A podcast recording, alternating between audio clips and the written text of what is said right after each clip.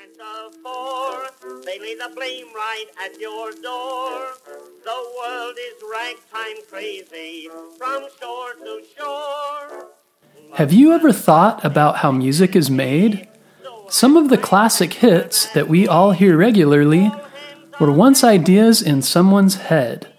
How do these turn into the songs we hear on the radio today? Tonight we are going to learn about an immigrant named Irving Berlin, who later became one of America's greatest songwriters. America has always been called a land of immigrants because ever since the beginning of our nation, immigrants have come here to start new lives with their families.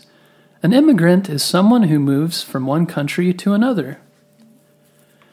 Irving Berlin was born May 11, 1888, in Russia. Irving Berlin's family were of the Jewish religion. It was not an easy thing to be Jewish in Russia when Irving was little, because Jews were persecuted for their beliefs. Persecuted means to not be treated fair or nice. Some were beaten, made fun of, and even had their things taken from them and destroyed. One of Irving's first memories is sitting on the side of the road watching his house burn down. It was a scary time, so when Irving was only five years old, his mom and dad decided to move away from persecution and to America in 1893. Back in those days, the only way to get across the ocean to the United States was to sail on big steamships. These journeys were very dangerous and could take several weeks.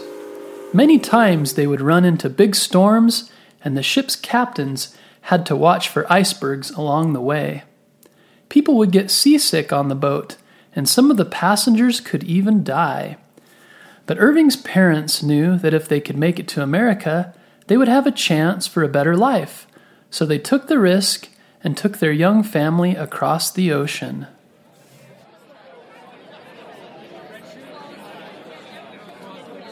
Irving's family settled in the big city of New York. New York was a bustling city even back then and had lots of people on crowded streets. Life was hard for Irving and his family. It was a new place they had never been before. They had to learn a new language because they didn't speak English. They were very poor and lived in a basement of a small apartment. Irving's dad had a hard time finding a job to earn money and did anything he could to earn money to support his family. Everyone in the family had to work hard to get enough money to buy food. When Irving was only eight years old, he went to work as a newspaper boy. He had three sisters who had to work too. Can you imagine having to work a real job at eight years old? On the way after his first day on the job, Irving decided to go to the shipyard and look at the big ships that were getting ready to set sail. A big swinging crane that loads up the ships with cargo accidentally swung around and knocked him into the water. When the men that worked at the shipyard pulled him out of the water, he was still holding on to the five pennies he had earned that day. He had worked so hard for that money that he did not want to let it go. When Irving was 13 years old, his father died. He was sad, but he also worried about his family. Irving felt like he needed to move out of the home and support himself, so his mom wouldn't have to worry about taking care of him and feeding him. So at 14 years old, Irving left home and slept in a homeless shelter with the other newspaper boys. Irving always loved to sing and was taught to sing at an early age by his father. His dad was a cantor. A cantor is someone who leads the singing and prayer at a synagogue, which is the name for a Jewish church. When Irving was selling newspapers on the street, he learned lots of different songs, and sometimes he would sing on the streets and in the saloons, cafes, and restaurants. Customers would throw him pennies because they liked his songs. Irving paid close attention to the people who threw money for him and figured out what kind of songs people liked best. He was very smart and figured out which songs would give him the most money, and he would sing more of those songs. Pretty soon, Irving was singing full time as a job. He worked hard and long, and he later said one of the reasons he did was so he could buy his mother a rocking chair. He knew she didn't have the money to buy one for herself, and he thought it would make her happy.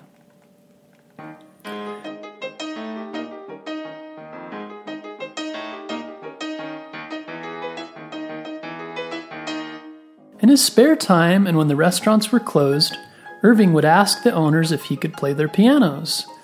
Irving taught himself to play the piano and soon was singing, playing, and putting on shows in the restaurants, music halls, and city squares. He also learned from others how to make up new songs and write music. Irving's first big hit was Alexander's Ragtime Band. Ragtime music was very popular back then. It was music that marched and bounced. People loved his song. Irving's music was being made into records, and people loved to buy them because his music was great to dance to. Oh, my honey, oh, my honey, better hurry and let me and uh, ain't you going, ain't you going to the leader man, ragged meter man? Oh, my honey, oh, my honey, let me take you to Alexander's grandstand, a brass band.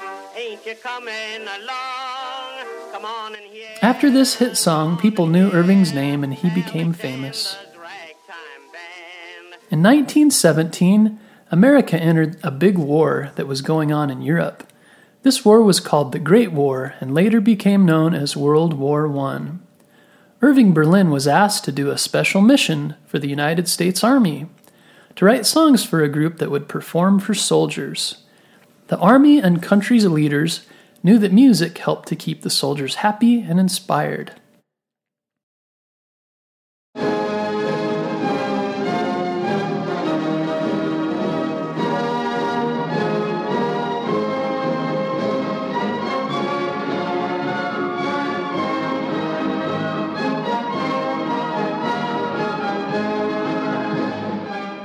The songs he wrote at this time was a song called God Bless America, but he didn't add it to the show. Not until 20 years later, he released the song to the public for the first time. It was during the Great Depression and right before World War II. A depression is a time when there are not very many jobs and lots of people are poor and hungry. God Bless America became very popular, and it meant a lot to people who had been struggling for years the people felt that even though they had lived through hard times, God still helped them and loved them. Today, the song is still beloved and sung at very special events like the 4th of July.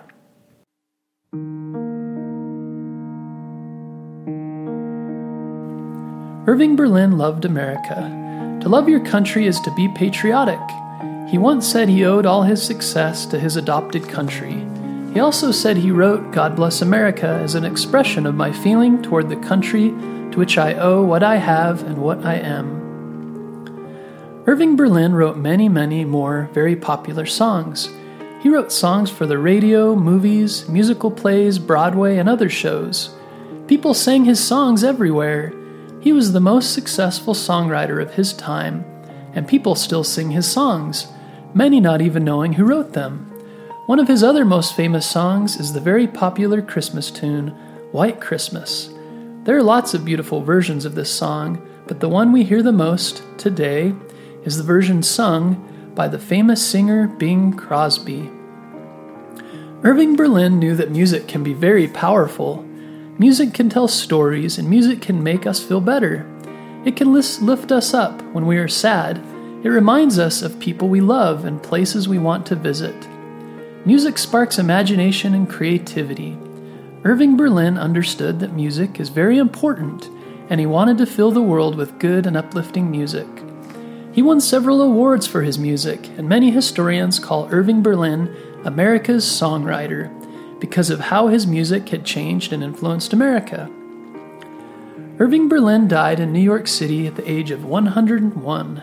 He had lived a long and happy life and had blessed many lives with his music. Even though Irving became very famous and rich, he never forgot his childhood and living on the streets.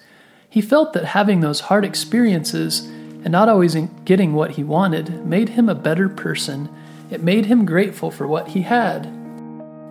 From Irving Berlin, we learned that with hard work and dedication, you can better your life and make a difference. Do you enjoy singing to music you hear on the radio?